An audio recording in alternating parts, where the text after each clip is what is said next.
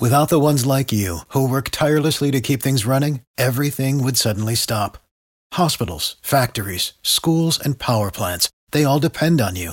No matter the weather, emergency, or time of day, you're the ones who get it done. At Grainger, we're here for you with professional grade industrial supplies. Count on real time product availability and fast delivery. Call clickgrainger.com or just stop by. Grainger for the ones who get it done. Every team, every topic, everywhere. This is Believe.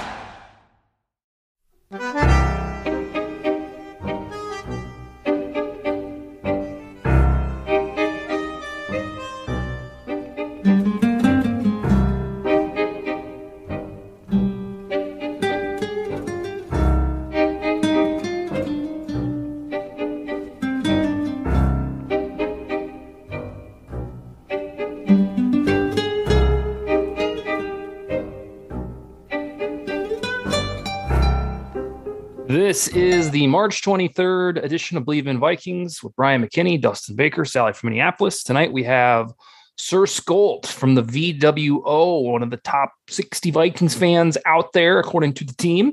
Uh, he's joining us to talk about this week's current events. And Cora is back. She's from the Twin Cities as well. And Ron is off tonight. I think it's his first night off ever, um, but he won't make it. So we're going to have still a full house. We're going to talk about Za'Darius Smith. What the hell else will we talk about? Also, we didn't get to touch on Harrison Phil- Phillips's addition to the team or Jordan Hicks. We'll talk about that. We'll do some of the Cousins extension stuff, basically covering the free agency period because we didn't get too much into that with Fred Smoot last week. That is on the agenda. That Za'Darius uh, Smith news fell out of the, the sky, so to speak.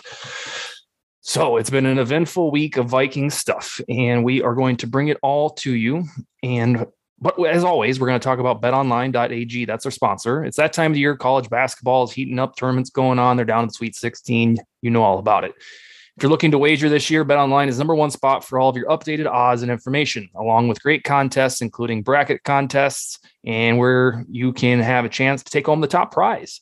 Head on over to the website or use your mobile device to sign up today and receive your 50% welcome bonus on your first deposit. Use this promo code BLEAV. That's BLEAV, believe. We need to get started. BetOnline is your continued source for all of your sports wagering needs, including live betting and your favorite Vegas casino games. BetOnline, where the game starts. Sir Skolt from the VWO, first time on the show. Tell us about yourself, sir. Cool, Dustin. Thanks and welcome. Thanks for welcoming me to the show. I appreciate it. Love, uh, glad to be here and, and happy to to do this whenever we can. So um, down the road. So um, as you said, Sir Skolt is my official name. Um, when guys get put into the the Viking World Order, when we remember the men are have surnames, the women have lady names. So Skolt is my nickname. Sir Skolt is thus my surname. So um, for official purposes. I don't ever insist anybody call me sir. That's that's fine. But that's but, all right. Uh, How long you been a fan, good sir? Cool. I've been a Viking fan since I can, as long as I can remember. So okay. originally born in Chicago, but we moved to in, uh, and then we moved to um, I was about four or five. That coincides with the '69 championship team, Ooh, okay. and so my learning of football was the Purple People Eaters. You yeah. know, and well, eventually such a good way to learn yeah i learned football was we're a good team we're competing with everybody we're beating up on everybody we have great defense and uh, my last name is Asplund. That's a very Swedish name, so the, the, mm-hmm. the whole Scandinavian thing is right through through and through. Um, God made me a Viking, just flat out the way. It looks like it. Let me ask you. Um, we got a lot of stuff to unpack with free agency because we had Fred Smoot on last week, and we didn't talk a lot a lot of the events to date free agency. So Skolt out of the sky dropped Za'Darius Smith. He signed with the Vikings for 14 million per year. And do you do you foresee that that makes the Vikings an instant, um, you know, playoff contender when some thought there might be a rebuild underway? Um, well, I was never in the rebuild mold personally. I mean, I like how when Kwesi and Kevin uh, came in, that they're like, we're here to make this work, and you know, we have the pieces to make this work. And in all honesty and logic, we were eight and nine last year, and we lost eight games. We had 14 that went down to the last minute. Eight of them were losses. You turn any three of those around, which easily could have happened. I won't get even into some of the calls on a couple of those, but you know, we're a playoff team and we're contending. You know, we had a good offense. Our defense let us down. So this is a team that certainly has the ability to, to make a run. Um, keeping Kirk, I think, was smart. That's the wise way to go because you have your offensive captain there in in you know holding the reins and, and controlling the flow that he needs to. We have the offensive. We're thinking the offensive coaching coming in that will feast on that. We're keeping the defense. We're, we're making the defense better. I mean, I think getting Hicks, getting Phillips, and getting now Za'Darius, I think all really good moves to make. Obviously, we have the draft coming up. We'll see what we get out of that. Um, but yeah, I, I mean, this is a team that can still that can still make some damage. The NFC is nobody is dominant. Nobody, you know, can say they're going to go out and, and oh boy, that's the team that no one's going to beat. No, we can play with anybody. Yeah, everybody's Yeah, going. Got to go for it. Rebuild- Everybody's everybody's going to the AFC. I don't know all, all these personnel moves. It's crazy. Uh, Sally. So Za'Darius Smith, that was hinted at for a little bit, but it felt like a rumor most of the time. But now it's real. What is your reaction to Za'Darius joining the team? I got to tell you, I really didn't believe it. I kind of thought it was a bit of a PR stunt, Mm-hmm. especially since I felt like Viking social media and stuff was making such a big deal out of it. I'm like, there's no way this is going to happen. I didn't think that they were going to be able to afford to pay him more than the Baltimore rumored contract was. So I didn't buy into it really. So I was very surprised. Um, and I actually talked to our buddy Chris Thomason on the phone that night and he was like i don't know. This team is interested. This team is interested. So um yeah seeing it the next what yesterday afternoon i was surprised but it's it's very exciting um and he seems super pumped to be here. I think he's been talking about it on social media nonstop ever since and him and Danielle are hanging out. Um so yeah i mean it's, it's a very exciting i'm looking forward to watching it. Bryant, did you see that Za'Darius is coming to town? Did I foresee it? No, I didn't. But I'm glad he's here, and I feel like he'll make an impact right away. So, um, a great job by the Vikings. Yeah, it was. Uh, so the way that this all started to happen was when Mike Smith came to the Vikings. Uh, there was a, a hint that Za'Darius might join join them, and you, when you hear those hints, you're like, "Yeah, I don't, I don't know if an eye emoji is going to move the needle." And then we had the free agent visit, and you know, they, as Sally said, they they rolled out the carpet at least in terms of tweets for it. And then you're like, if they're going to really, they make themselves look like imbeciles if they don't sign the guy on the dotted line. And you know, he's posting pictures of himself grinning from ear to ear before he even signed, and it felt like it was going to happen. And alas, well it i didn't. thought i thought the opposite i thought they were going to try to spin it like we tried guys we oh tried yeah, and like you every know, year. Yeah, and he he decided to go somewhere else. I thought that's why they were hyping it up so much. Yeah. Kind of very much like the twins philosophy. like, they were in on them. Right. I was honestly expecting it to drop at one o'clock, like the Carlos Carrera, Car- Oh, oh yeah, Correa, Yeah. like Yeah. his mm-hmm. did. I was expecting it to drop at like one o'clock in the morning. yeah. That that was so cool. I was still up. I stay up pretty late, and I was up for that. And of course, I did the rounds thinking this has got to be some bait, and that was real. And yeah, that was a real cool moment because I'm also a, a diehard Twins fan, and that was that was that, that's getting a better player than Za'Darius in the grand scheme of things. But the Za'Darius move is is is big because it's Kwesi's first big shots fired.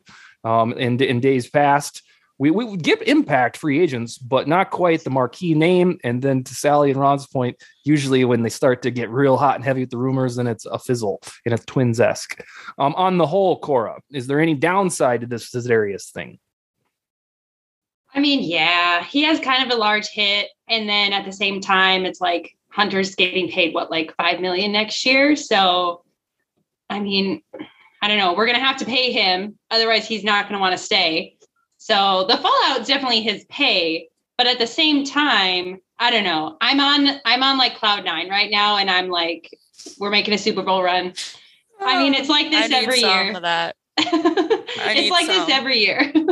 so I'm I'm just like, let's just go. And so it's hard for me to look at it logically, other than the fact that like the logical part is Danielle's gonna want to get paid. He deserves to get Well, he, paid. he is getting paid. It's just not quite well, like a, a uh, big, 'cause, like, tw- deal. because like didn't it get converted to a sign-on bonus? Well, yeah, and but like this year it's like paid. 20. And then Yeah. next year it's like five or whatever, what they ex- I don't know from what I was He's still getting a very out. handsome contract, but his camp, his camp believes he should be compensated as a top five edge rusher but he's missed four fifths of all games in the last two years. So there's a balancing act Right. by the new boss who says, "Well, you got to prove it before I give you this." But even today, he said they're looking work, looking towards a long term deal. So, Ron, I haven't heard your musings on Za'Darius. It's pretty fresh news. Give me that, and we'll move on to other topics. So what I think an underrated part of Za'Darius Smith's game, um, obviously he can rush the passer, he can um, play anywhere on the line in nickel situations, whether that's outside or inside. Uh, but coming from Baltimore, um, like one thing that got kind of gets lost in his years with the Packers the last few years, um, he's very good for an outside linebacker in pass coverage, um, and a lot of that has to do, I think, just with, with, with the way Baltimore and Wink Martindale's scheme has been. Uh, Matthew Judon is another guy who had signed with Patriots a couple years ago, who is very much that same type of player where he can rush the passer, but he's also gonna be able to drop back in coverage. So you're not just giving away that every time he's gonna rush. Um, so I think that's gonna be an underrated part of it. He has a good size, 6'4", 270 something. Um, so he can be versatile up front. Um, so him and Hunter do make up one of the as long as they can stay healthy, that's going to be the big concern. Um, but they make up the you know one of the best pass rushing duos in the league, and having a three four defense, um, if the, the best way to hide a weak secondary, which is what they have right now, is to be able to get pressure up front. Um, so we'll see. I love the move. Um, also, it's um, getting stronger by uh, subtracting from the Packers, a division rival. So um, that's a plus in its own right. And you know, again, they'll always find ways to make to come under the salary cap and make it work. Um, that's just kind of the way that the business works. It seems like it's not just the Vikings; other teams do it too. Look at the Rams. Um, so, you know, we'll see what happens. But uh, this whole, uh, you know, things are starting to come together because on top of that, the Harrison Phillips signing from last week, I think that's an underrated move because um, while losing Michael Pierce is going to hurt because like on a on paper, he hasn't played that much the last two years, and Harrison Phillips can be that guy. Um, so I'm excited to see what the what the rest of the offseason brings. Um, sounds like we have some cap room. Obviously, the draft coming up, and that'll open up a lot of. Uh, um, we don't have to go edge rusher now in the first round. Well, you know, we can go best player available. Yeah, the uh, the concern indeed is injury. In the last two seasons, Hunter and Za'Darius combined have missed 64% of all football games. So the gamble by Kwesi is very, very, very high reward. And then it's just the assumption that when they get in purple clothes, they're not going to get injured again. So that's, that's And the one risk. thing with and- uh, oh, go ahead, Yeah, Cora. you, you can't you can't live with with the fear of injury. Those happen sometimes. I mean, as a hockey fan, Bobby Orr was my favorite ever. I mean, that's maybe older than some of you guys, but you know, fantastic superstar in the hockey world, one of the best and influential in the NHL ever. But man had like seven knee operations and surgeries, so he's you know severely cut back. But um, that's a real extreme. Most people don't go through those things. Yeah. Robert Smith, when he started with us, had some injuries and sickness things early in his career, but he did get over those, and he had a pretty Mhm. darn good career, I think you'd say. So, you know, it can happen, and we you have to go forward on the positive. Yeah. So, And I was gonna say with uh like Packer fans, you know, they're like they're coming out of the woodwork saying, "Oh, he's hurt, he's over the hill, whatnot." Last year was the only year that Smith has ever missed time. Like Mhm. he's been very durable throughout his career. So, um, and then the Hunter injuries, those have essentially been fluke injuries. Um, you know, with the neck, and then um, what was it last year, bicep or pec or something? Peck, peck. Mhm. Yeah. So um doesn't it's not like a soft tissue type thing that's re- that could be recurring. So um But there's back optimism in that injuries- regard. Back injuries are no joke. They are known to be Oh. re-injuries. Yeah, Yeah. because isn't that what um, Watt was out with for two years? Something similar to Smith's injury, just in a different area on his back. I feel like I'm Watts had a not lot of injuries, Yeah, whether it be the shoulder, lot. bicep. Back was one He's of a them. Yep. bionic man. yep. Ba- was that was that what you were going to chime in with, Cora? Yeah, Okay, yeah, because okay. I because I think because he was out two years in a row for a similar injury to what Mm-hmm. Smith had, only because it just re-aggravated and because they Yeah. both had a herniated disc or a bulging disc. I don't remember. Yeah, he when he went to the the Cardinal or Cardinals last year, I remember in the last five years he's missed half of all games, and so Yeah. he was he was going to be wildly worth it if he played, and then lo and behold, he played a little bit and then he was hurt. Uh, so Sally, Ron touched on Harrison Phillips joining, replacing Michael Pierce. And then Jordan Hicks will basically replace Nick Vigil and perhaps Anthony Barr, probably Anthony Barr. Those moves, do those move the needle at all for you? Or what do we got? I mean, they didn't tremendously. Obviously, I thought they were good additions. I thought parting with Pierce um, was probably the right move, despite having to still pay him a substantial amount of money. So they didn't really save a ton of money there, from what I understand. But I do think um, that that will lead to an improvement at that position as far as productivity goes. So, and that Harrison Phillips, man, he seems really stoked to be here. So, Yeah. um, I'm really into that. Everyone in Buffalo has had glowing things to say about him. Um, you know, he's a Walter Payton finalist, a Man of the Year thing. So, I think he's also going to be a great community guy and stuff like that. And that kind of energy is contagious. So, I am very excited to see what he has in store. Didn't you say that your new satellite team is the Bills? Well, Bills have always been my AFC team until I got I was, you know, stand for Kevin Stefanski. So the Browns moved up. But the Browns mm-hmm. aren't even on the list anymore now. So it's just only natural for the Bills to move up. And I feel like there's a natural like combination between Vikings fans and Yeah. Bills fans. Absolutely. we Oh, have that camaraderie in common. And, you know, I already had decided that. Now Case Keenum's there back with Diggs. So of course I'm gonna root for those guys. And it was Deshaun Watson that sealed the deal for you, right? Oh yeah. There's Okay. no there's no comeback from that decision. And then you hope Stefanski individually does fine, but no, I'm I've lost a lot of respect for him in general. I don't really care what he does anymore. Ooh, boy. Okay. All right. Uh, I mean, it's Heard unfortunate.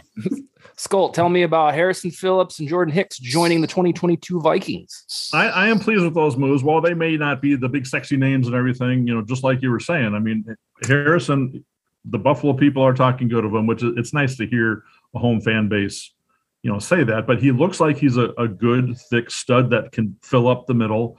And that was part of the defense's problem last year is we weren't good in stopping the run. And that's usually been, you know, the Vikings defense we've we've historically i mean i'm 58 so i've seen this from carl eller days you know. We've always been a good pass rushing team and we've usually had pretty stout run stuffing too overall kind of thing. That it comes and goes in, Yeah. in its way but but you know zimmer used to pride himself with that that we're we're good and tough on all these things. And the run really gave up um our our defense of the run the last two years especially really went south and, and that's i think been one of our achilles heels. So you have to have guys in the middle that can stuff all that. You know when uh when the big hungry was here you know a few years ago kind of, you know he was always in there and, and that was part of the reason why you know and going further back you had pat williams who was a mm-hmm. huge guy stuff, and you know it's like we always had these big guys you know bryant can attest to that because he played against some of those in practice. You know having the big boys makes a difference and you know we didn't have that so i think phillips can can bring that in. When i heard about hicks too i was like that's somebody while again maybe not a sexy name but it's like i've heard of him i know he's a pretty decent guy pretty good one you know um, he's younger um, too coming in and he sounds excited and i do love seeing that when a player comes and Za'Darius has been going nuts the last couple of days with videos too about you know being outside the stadium being at the hotel being at the, the museum you know he used and i love this and i know carl eller is loving this too the meet at the quarterbacks you know Mhm. Yeah. it goes back to the day, you know, I know Carl. I know that he's that's got to be thrilling him. So I'd love to talk to him sometime soon, but he's not always easy to get a hold of. But but uh, you know that's that's cool, and I love that being embraced because you know here's a guy who he was he's too young. He doesn't remember these years. He doesn't know Carl yet. Mhm. But I, I certainly hope that he gets to meet him and gets to you know some of that history starts rubbing off. Some of that Hall of Fame skill and talent and drive rubs off to to uh, touch that. So no, I think those are good moves and and you know uh, all around. And I'm feeling good about the defensive moves thus far. on the on the rush defense, I'm with you 100. percent I said on this show one time during the season that I was at a point, and probably still am until I see different, where I'd get excited when the other team gained three or four yards. I'd be like, "Sweet, second six, we can na- we can navigate this." Yeah. Because everything was a chunk. You're looking at second and three all of a sudden, and it just got frustrating to all hell because it you the standard used to be fabulous. And uh, but I'm with you.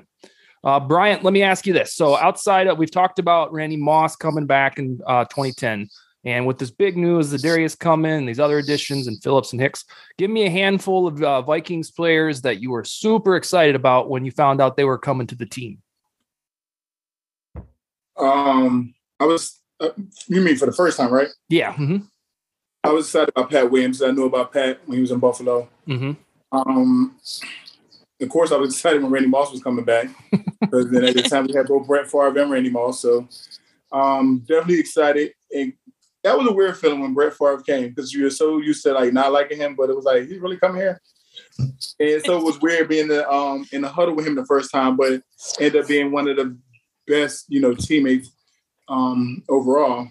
Um Going to interrupt for just a second to talk about athletic greens. Tons of people take multivitamins, but it's important to choose the one that is top quality. With one delicious scoop of athletic greens, you're absorbing 75 high quality vitamins, minerals, superfoods, probiotics, and adaptogens to start your day right. Their special blend of ingredients supports gut health, nervous system, immune system, energy, recovery, focus, and even aging. It's all lifestyle friendly and fits a wide range of diets. Reclaim your health and arm your immune system with convenient daily nutrition.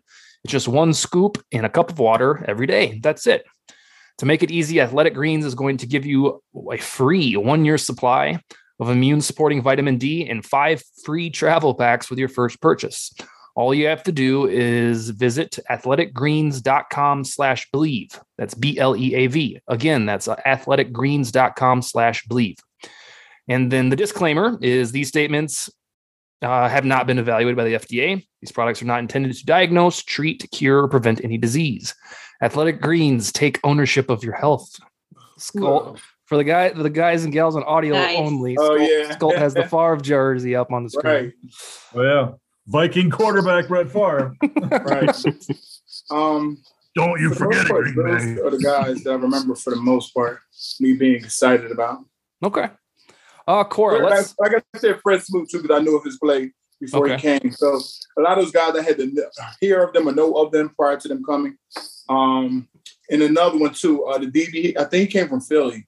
Um, Lito Sheppard came from somewhere. Oh, yeah. Okay. I knew him prior to. I knew him from college too, but I knew him in his work prior to coming to the Vikings. So I was kind of happy when he came. I forgot that he was a part of our team. Yeah, that wasn't that wasn't too too long tenured. Uh, Cora, let's let's talk about the Davante Adams. That was uh, the other seismic news, at least for the NFC North, is that he was traded. He was traded to the, the Las Vegas Raiders, and with an objective brain, I'd like for you to tell me uh, who, in the long run, you know, got a better better prognosis for this deal. Is it the Raiders, or the Packers? Well, I kind of went back and forth on this because if you look at it, you would want to say the Packers because they have another first round draft pick, they have a second round draft pick, they freed up a lot of space to make some moves, but they aren't notorious or they aren't like super great at picking great picks. So, like, especially for giving like Aaron Rodgers a lot of weapons. That's always been their critique of everyone that's been the critique of the Packers past mm-hmm. few years is that they haven't given him a lot of weapons. So I lean towards the Raiders just because they just haven't been great on their picks the past few years. Obviously, that could change and they could really kill it. And if they get a really awesome pick, then obviously it goes back to the Packers, but they just haven't really picked great people the past few years. So I lean more towards the Raiders. And I just, I like the AFC. I don't understand why everyone keeps going there because I, it's so stacked. Mm-hmm. It is so stacked. I don't, I mean, now Hill's out, but man, No, Hill's still in the I just- AFC, just different different team. well, yeah, sorry, out of that. Um, Yeah, out of the the deadly AFC West. Yeah. He was, but I, I'm I'm leaning towards the Raiders one on it. But if the Packers actually pick a weapon, then the Packers will win it. But they just don't have a great history of actually like giving Aaron Rodgers a lot of weapons to work with. They they draft in the grand scheme of things well, but they blatantly ignore roster needs and what fans want them Yeah. to do. And then uh, and a lot of this is focused on the infamous 2020 draft when they passed on Jefferson, they drafted a quarterback, and so they don't. I, I'm I shouldn't be here propping up the Packers. They don't draft poorly. They just uh, had that one bad draft, and then they don't um, succumb to team need very often. And wouldn't you wouldn't you know it? And they never draft wide receivers in the first round. And I think they're going to have to fix that unless they've got a, a trick up their sleeve. Sally, tell me about Davante leaving the division once and for all. Well, just to bounce off of your last point, the only, and obviously we don't know if the Packers will stay true to this, but I'm assuming that this was a lengthy conversation with Aaron um, when it came to re-signing his contract because we know that Aaron Rodgers has been extremely displeased with the draft selections when it comes to wide receiver. We know that that was one of his beefs with them last summer when he held out, and we also knew that at the end of this season he knew what Davante's uh, contract status was and he was concerned about it. And he also made it clear that he does not want to be a part of any sort of rebuild.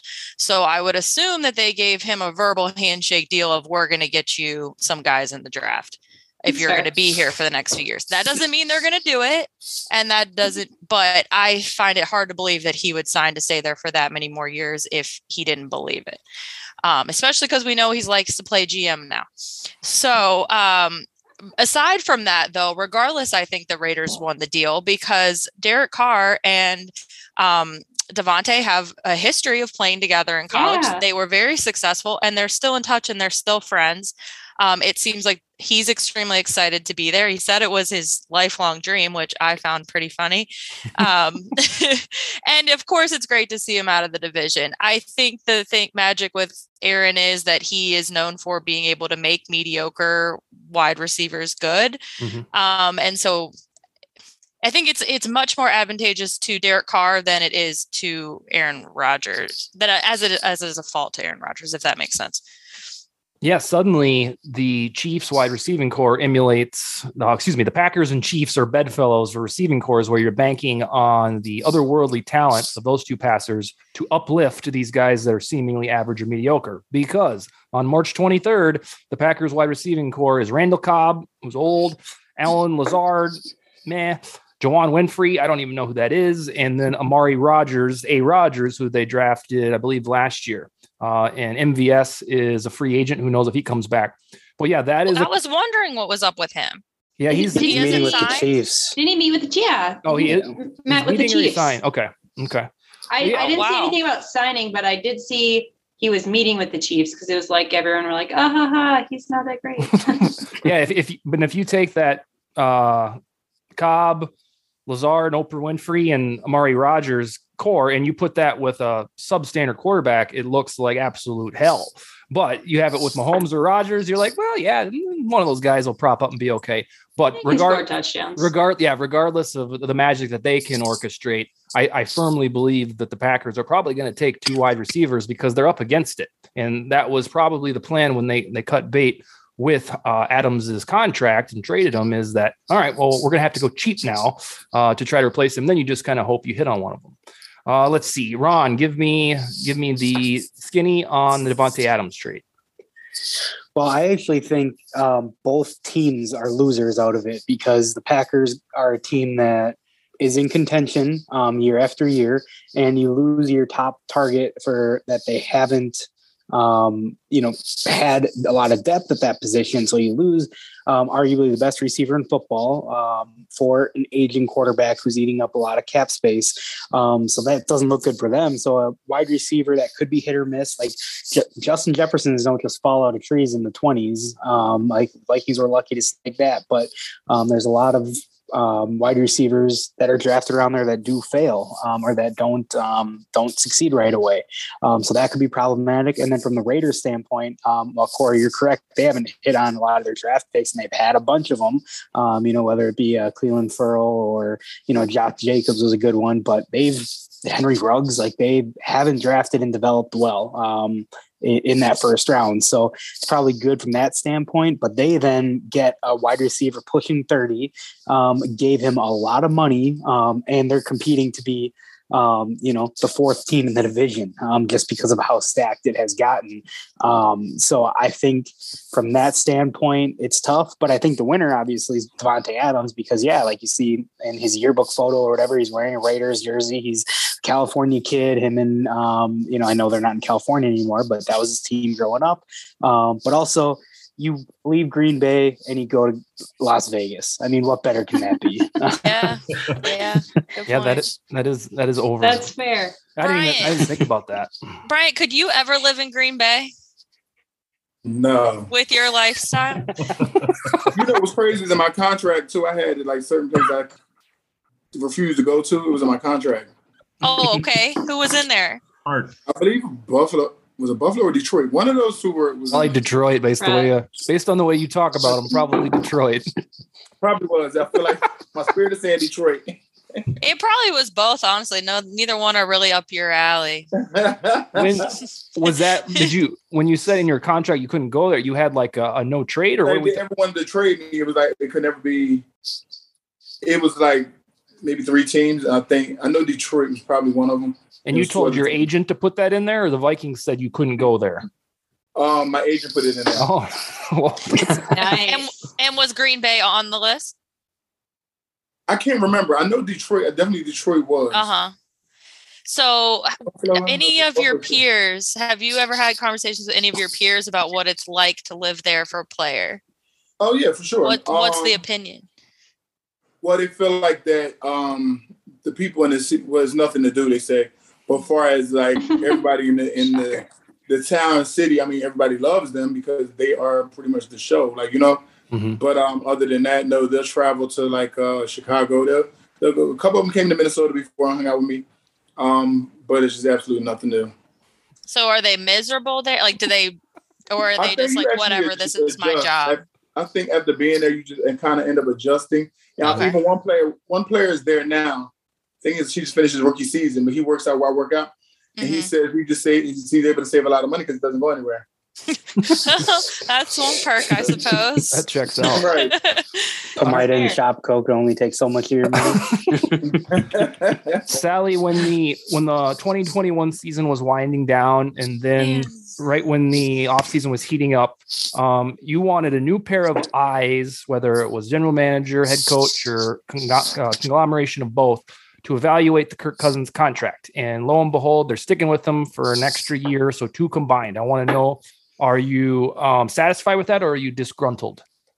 Well, I've been dreading this coming up. Um, surprise, surprise. So I did say that. I did say that. I said it many times. Um, and so it's been very difficult for me to stick with it, but I'm trying really hard. Um, I think it would be easier for me to accept if I didn't keep constantly hearing rumors that they weren't really given the keys, that they are having constraints and the rain's still on. I think I could accept it a little bit easier, but you know, the rumors are that the Wolf said no to multiple um, tr- potential trades. But uh, yeah, I'm just gonna have to accept it. I think everybody knows that deep down I did want to go soft rebuild because I don't believe that this team is a season away from contending for a Super Bowl. So to me, I thought, well, I'd rather have the picks, fill the holes, and figure out the quarterback later. That's what I really wanted, but um, I'm not going to get that, so I'll just have to suck it up and believe that they know more than I do, which is obviously true. They do.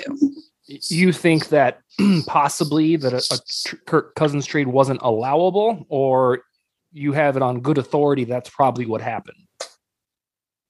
Oh, I think it. I think the stakes for what it would have taken to be agreed upon were higher than they were getting Oh, I see. Okay. offered. But like, like for example, the two picks, two second rounders from Cleveland, stuff like that was not allowed, basically. Okay. Uh, but I mean, I don't mean to sound so negative about it. I just, I, I think I'll get over it by the time the draft comes along. I just feel like I've been so emotionally disconnected from what's been going on the last few years. And I really want, I really had that back for like two weeks, you know, and um, I just don't really have it anymore. And it's really difficult. I'm like about to cry. We'll, we'll get through it. Uh, so Skolt, And I'm I, the only one that feels this way. That's the other thing. I'm the only one that feels this way. I'm outnumbered with you guys. I'm outnumbered with all of my friends.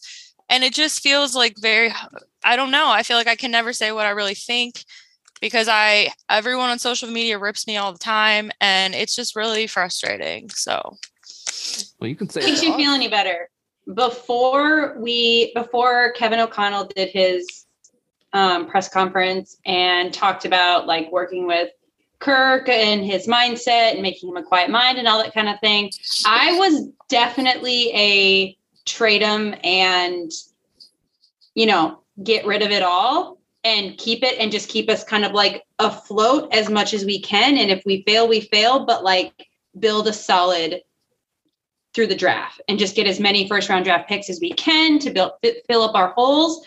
I don't know. I just I'm really excited now, but like I was I was there for a while because Yeah. I was like I just want to burn it down because I was so mad.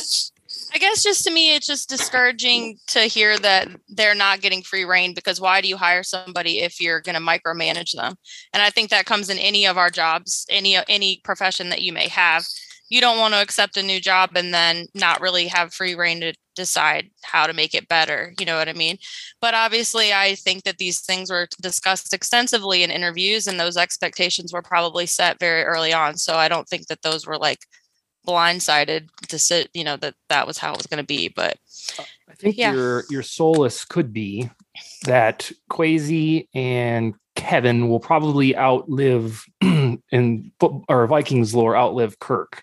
So I, I don't think that it's it's like uh you know Kwesi's sunk because he's tied to Kirk. And in- no, no, and I if don't indeed- believe that. if indeed it's a hostage situation orchestrated by the ownership, then Kwesi can always say, like, see what you did? You know, I wanted to trade him.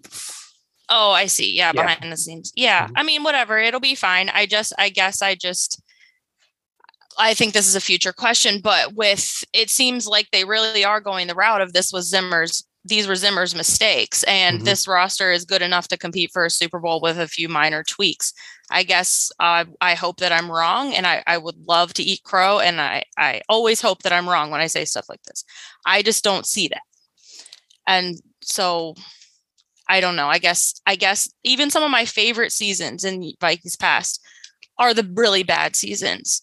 2012, 2013, as miserable as those were to watch sometimes, I had so much hope watching these players that I Mm, yeah. hoped were going to take the next step and we're going to make this team really good. I had so much hope that okay, well, in the to the draft, we have these high picks, we're going to do something with them. Even though they were three wins, six wins, whatever.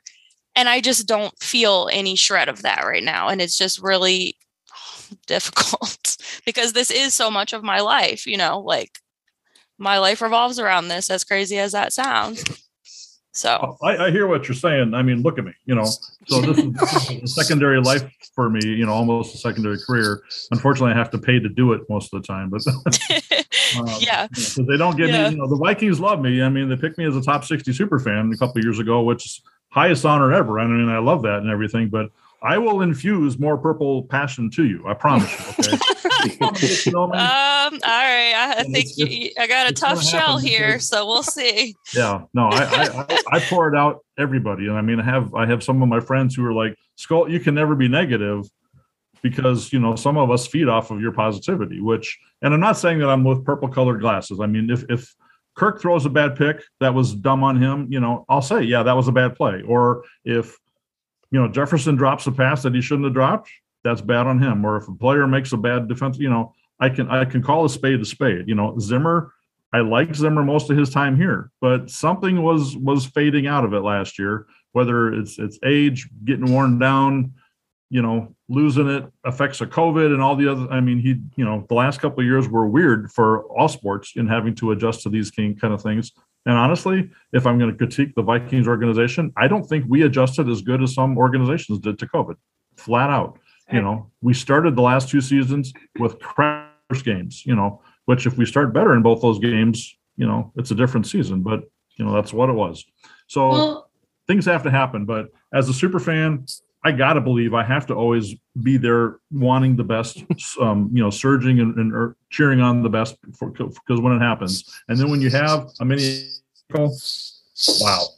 You know, that's a that's a thing that nobody else can have that Vikings fans have because that was a fantastic experience in, in all of sports. I mean, that was a one of a kind thing.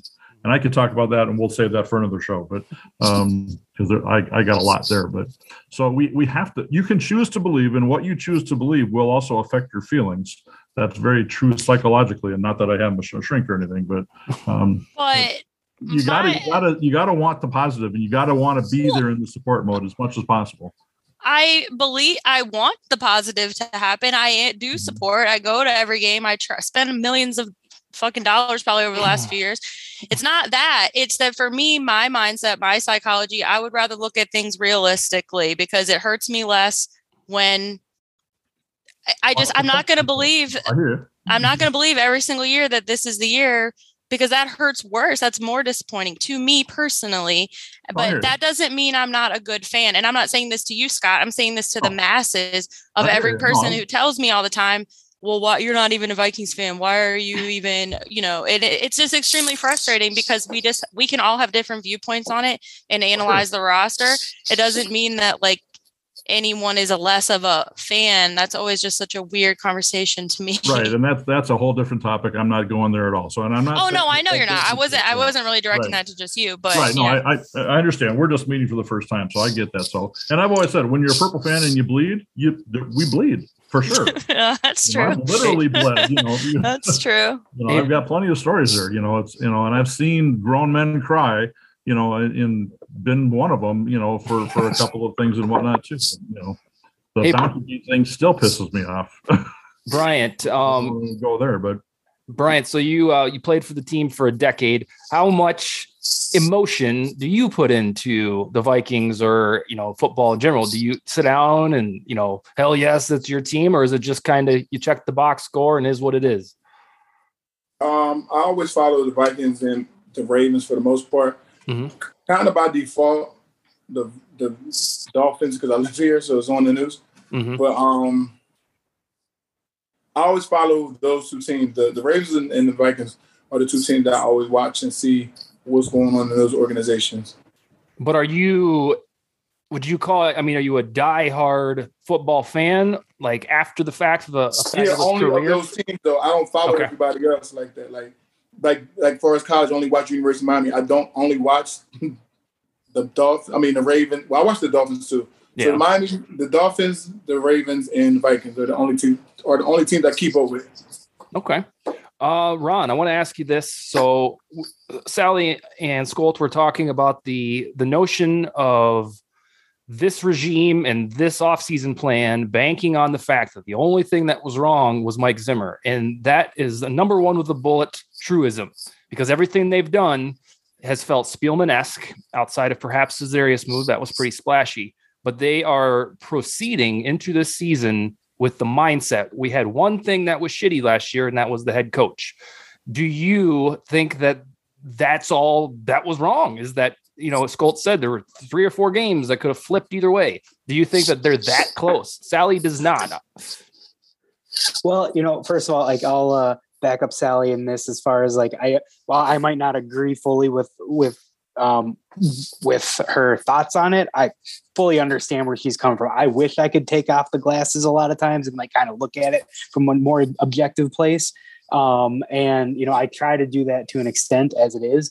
Um, but um, I yeah, I get it. Like Twitter is a terrible place in a lot of ways where, you know, like any opinion you have, there's uh, there's gonna be thousands of people that just, you know, are just terrible. Um, like it's usually the nameless, faceless people, and and uh, like the stuff that you see on there, I can't imagine. Um, like which is part of the reason probably not as active as uh, um, as I should be or could be. Um, but anyways, as far as uh, the, the team goes, so like this notion of running it back that you know has been the latest news up until Za'Darius signed. Um, like there's always going to be that sense when you bring back the quarterback at the at the contract, which was $14 million savings, there's going to be a sense of running it back.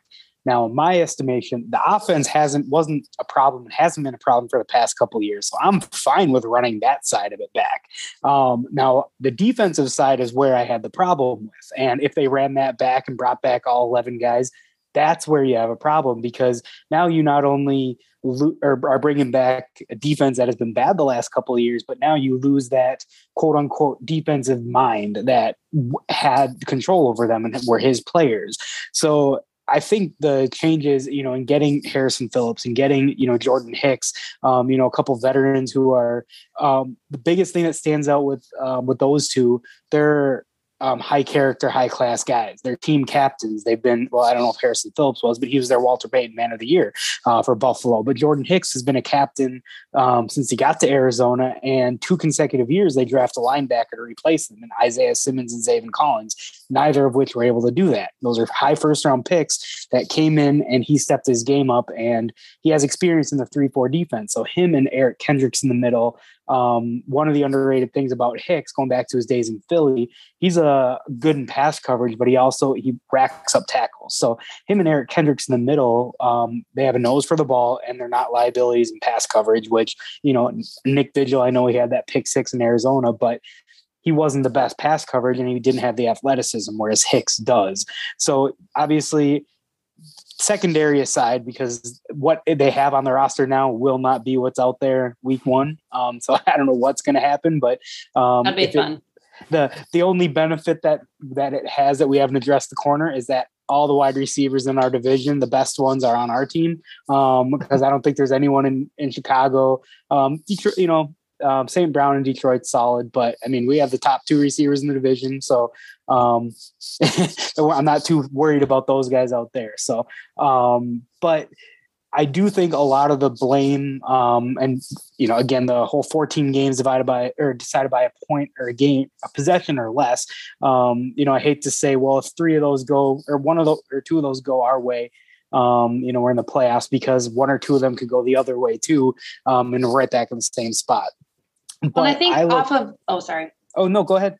I think off of that, like so much of those games were lost in like the final two minutes of both halves. So right. like it was a ton of mental mistakes.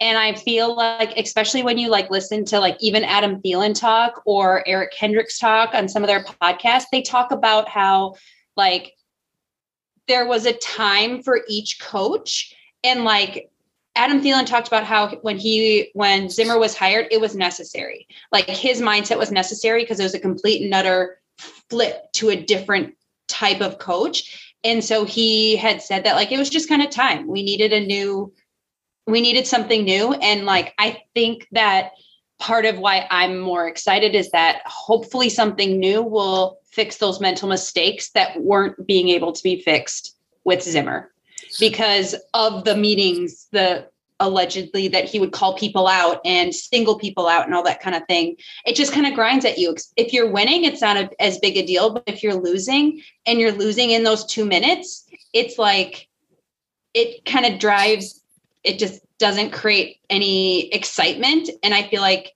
that could be the missing piece to get that mental mindset in those final two minutes, which is really where we lost most of the games. It is to I, fix right. that.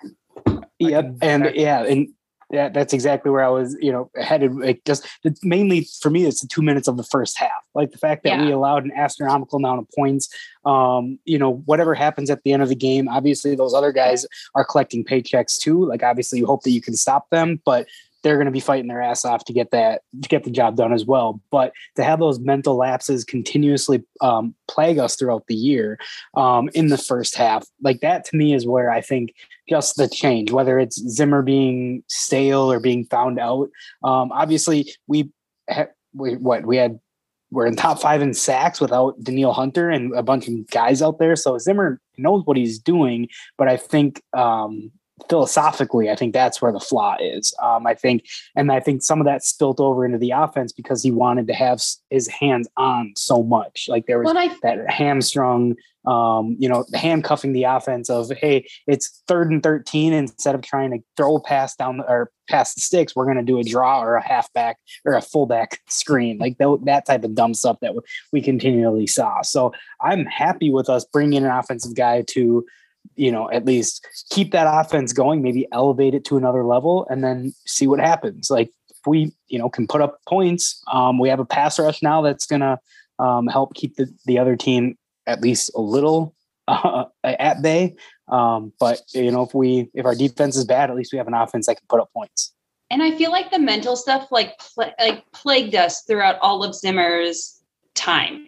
Like it was always if we were the like supposed to win, we always kind of like underperformed. And if we weren't supposed to win, he could get us there. But like even in the NFC championship game, like way back with, you know, Diggs and Keenum, it was like we just fell apart. So I feel like the mental part has always been a little bit of an issue with Zimmer.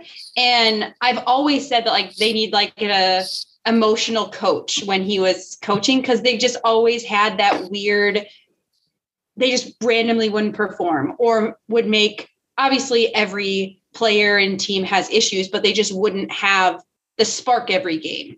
And so I feel like it just was always there, but now it was happening every single game instead of every few games or something. To back you up for context on the points allowed at the end of the second half, if you take out a calculator and you go to a website with box scores. And I fully I fully know what I'm about to say is absurd because the Vikings deserve to finish 8-9 based on their performance on defense in the final halves of games.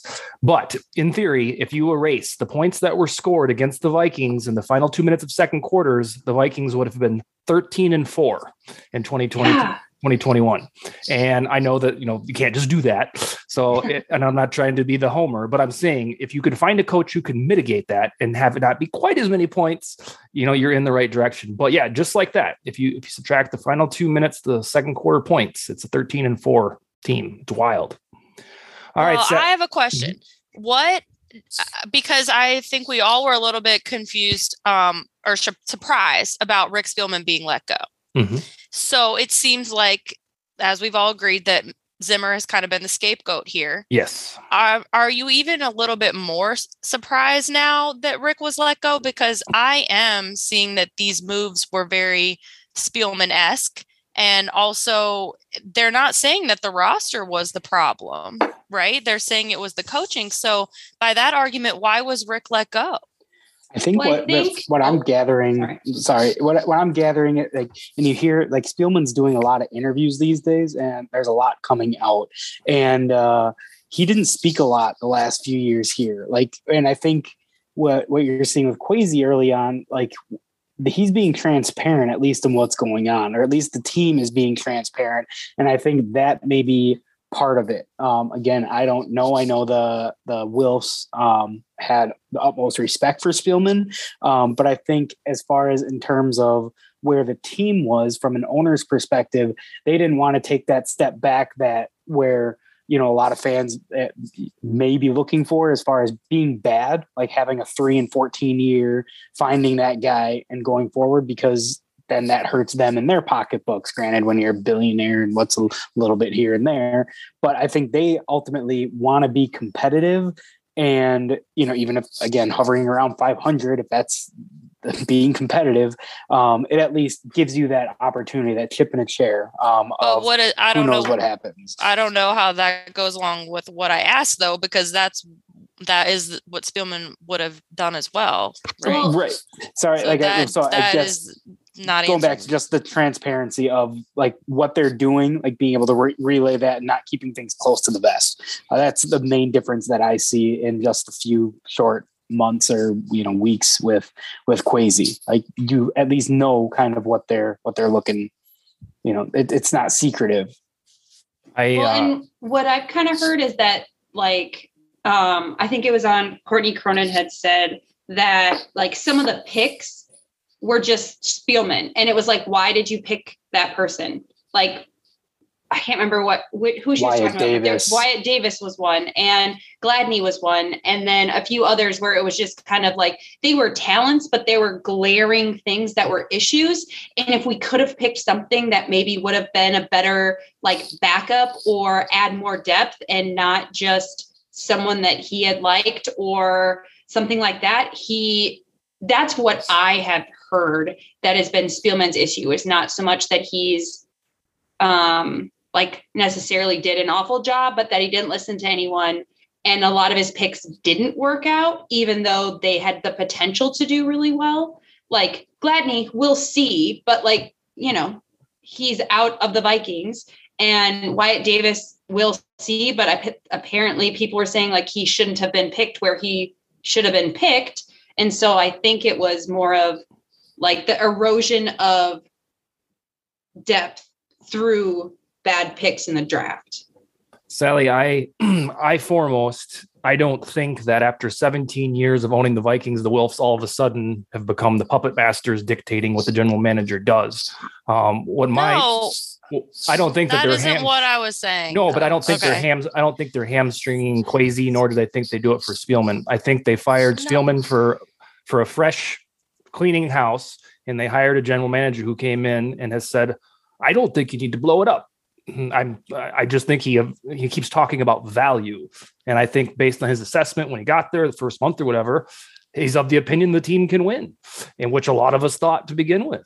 And so I don't think it is like uh, he's handcuffed and you know he's forced to just go with these guys that the ownership wants. But I think that explains why Spielman was terminated is because they wanted a fresh start.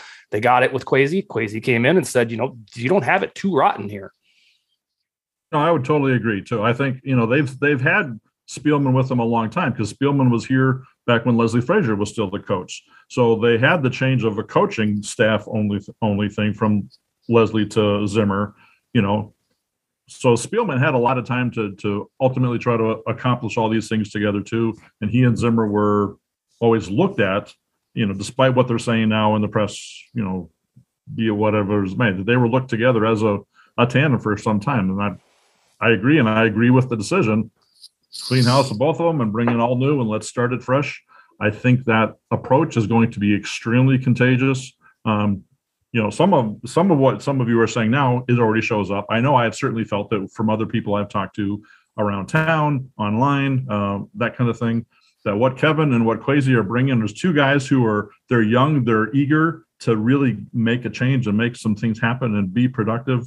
I mean, they're fired up. And I didn't have that sense out of Zimmer last year. I'm not saying that to scapegoat him by any means. I'm just saying that there's a different feel in what you get sometimes. Frazier didn't have it in, in- when he ended out either, and Childress when he ended up, but he he had totally lost it. So, you know, there's there's times when you can kind of see, okay, yeah, it's not it's not here what what used to be. When Zimmer started, he had more of a some of that energy and some of that push, and there was a a, a, freshness to the whole thing, Mhm. and that's been gone. So we need this, and this is perfect timing for everything. You know, time for time for a change. I think we've got good guys for the change. I'm excited to see what they're going to do. You know, and as some Sally or whatever said, these guys do know more than us. These are their professions. These are their jobs. This is what they do professionally all the time. You know, they're doing it seriously. They're not basing it on the stupid rumors out there. I'm not even on Twitter anymore because I can't stand it.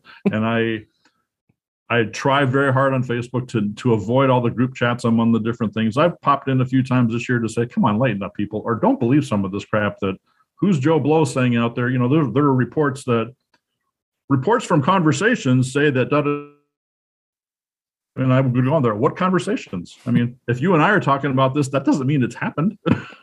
you know, if Kwesi said it happened, then it happened. Or if you have the NFL announce, you know, if you have an announcement from an official source, now you got a fact. But when it's BS, don't give it don't give it a second. Don't give it a second because it's worthless. So So, uh, quick question, very quick, and then we can move on. The how long are general general managers like on staff? Is it like kind of like Rick Spielman was there and it was like he was hitting about where everyone else is, or was he No. there longer than most? Or Longer. okay, that's what I Substantially thought. I longer. would say Yep. longer from what Usually can f- five to eight years, I think, would be considered average. Spielman was there Okay. for 16. Yeah. All right, Sally, you got the you got the final words on the topic and on the I show. don't, I don't really have anything. I thought we were talking about Green Bay, favorite Green Bay rejects. Oh no, we ran out of time here. Ryan Longwell, uh, add that little tidbit in there. That's Longo was good, and he Yeah. drove Favre up to us when when he brought when Favre came in and signed. Of Yeah. course, Favre is mine. He's got Favre. All right, ladies and gents, that's all the time we have tonight. Uh, sir Skolt, thanks for joining us. We appreciate it, sir.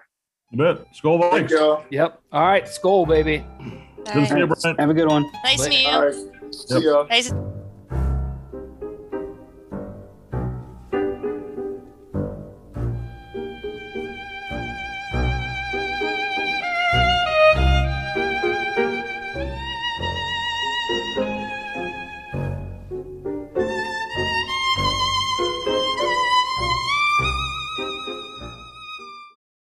For the ones who work hard to ensure their crew can always go the extra mile, and the ones who get in early so everyone can go home on time, there's Grainger, offering professional grade supplies backed by product experts so you can quickly and easily find what you need. Plus, you can count on access to a committed team ready to go the extra mile for you. Call, clickgrainger.com, or just stop by. Grainger, for the ones who get it done.